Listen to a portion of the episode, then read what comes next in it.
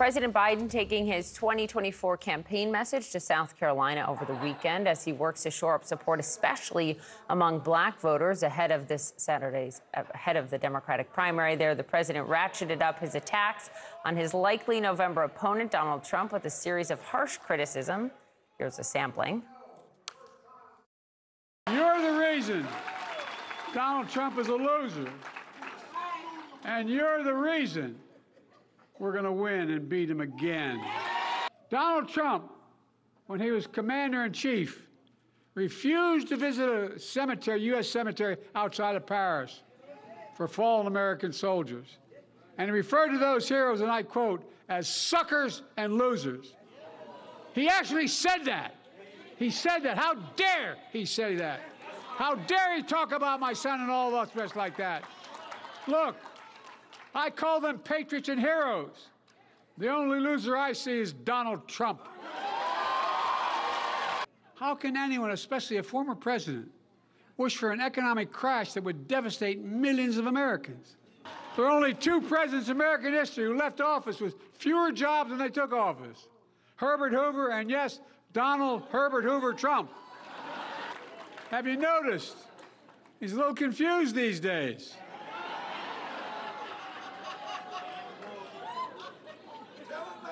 He apparently can't tell the difference between Nikki Haley and Nancy Pelosi.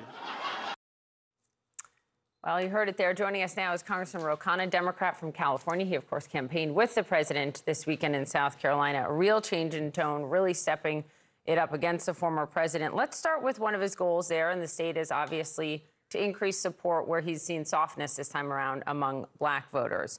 You've seen the numbers. I don't have to repeat them for you. He's especially seeing softness with younger black voters. What should he do differently to try to ensure that that critical base is behind him? Well, first of all, the president brought the House down on Saturday night. This is the first time that he's really drawn a contrast with Donald Trump. And it was very effective to say that he has delivered for working and middle class Americans. Donald Trump's economy lost jobs, was just tax cuts for the very wealthy. Jim Clyburn also made one of the best cases for the president's reelection, and that was being very specific of what he's done in forgiving student loans and funding for infrastructure and how he's helped communities. And we need to do more of that. One of the things we did see was once again uh, protesters interrupting the president at times this weekend in South Carolina, their opposition uh, to how Israel is, is handling its war against Hamas, the Palestinian civilian victims, and the president's refusal to call for a ceasefire. It was really interesting over the weekend. The New York Times talked to a number of black pastors. They're reporting more than a thousand black pastors are calling on Biden to push for a ceasefire. Let me just read you some of the reasoning why, Congressman. Uh, the Reverend Frederick Haynes says what they're witnessing from the administration in Gaza is a glaring contradiction to what we thought the president and his administration was about. Uh, Re- Reverend Cynthia Hale from Georgia says we see them, meaning Palestinian civilians in Gaza, as part of us. They are oppressed people. We are oppressed people. Are you concerned? Because you've been calling for a ceasefire since November. Are you concerned that this is really going to hurt the president's chances? Well, first of all, I think we have to look the morality and the substance. And I appreciate the young people who are speaking out for a ceasefire and release of all hostages. I appreciate faith leaders who are speaking out for that. My heart today goes out to our three service members yes. who were killed. And of course, the president needs to take uh, appropriate action to bring the perpetrators to justice, but we also need to de escalate in that region, and having a ceasefire with the release of all hostages would do that. Uh, I spoke to that candidly when I spoke after the president, and I said, uh, I am for uh, a ceasefire and release of all hostages, but this president is our best chance to get two states, uh, to get a Palestinian state of equal rights, and to get peace. Look, and you have said how blunt you've been with the administration calling for a ceasefire. You said, quote, we're isolating ourselves from the moral leadership of the world. We see this really at almost most, if not every event that he is, is, speaking at, Congressman. Do you get a sense from the administration, maybe the president in private, that he is more open to a ceasefire now than perhaps even a month ago? Or do you not think this happens?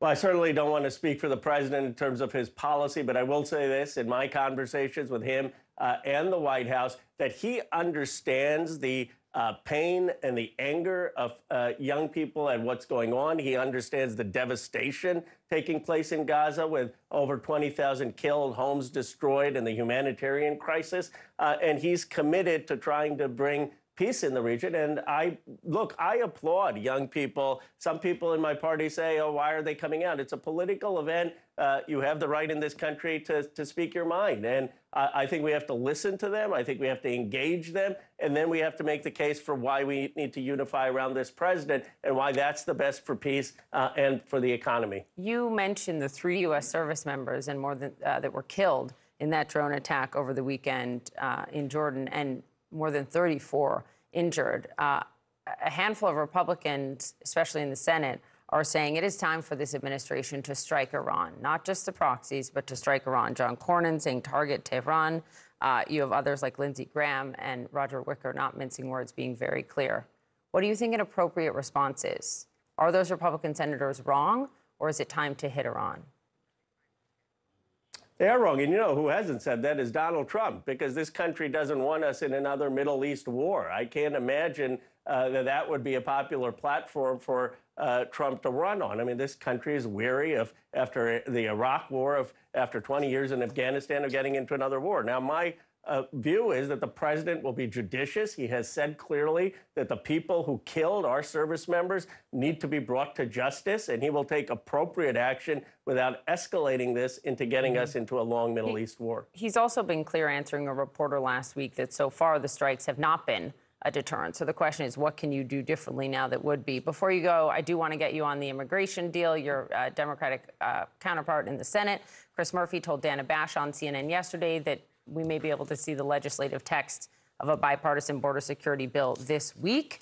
A couple of things that sources tell us that it would do give president a lot more authority to shut down the border if border crossings hit a certain threshold. It would do other things like reforming the asylum process. House uh, Speaker Mike Johnson says it is, quote, dead on arrival in the House. Do you think this thing is dead on arrival in the House if it can get through the Senate? I have concerns. Look, we need border security, but that means putting more border patrol agents there, having more immigration judges, having more immigration lawyers. And uh, the fact that the Hispanic caucus has not been involved in the conversations, the fact that many in the Democratic caucus haven't been involved, uh, give me, gives me concern. And what I'll tell you is that the House Democratic concern caucus isn't just going to rubber stamp. Support it? Well, I don't know what, what's in the deal, but from what I'm what the public reporting is, I have concerns uh, mm-hmm. that it's not going to be effective. Now, uh, and I would want to make sure that the House Democratic Caucus gets involved. I think it would be a mistake to assume that we would just rubber stamp it. This is very different than uh, infrastructure or other things coming out of the Senate. Uh, and I would encourage the uh, Hispanic caucus, Latino senators, Progressive caucus, others in the House caucus to be involved in the conversation. Congressman Ro Khanna, thanks very much for your time this morning.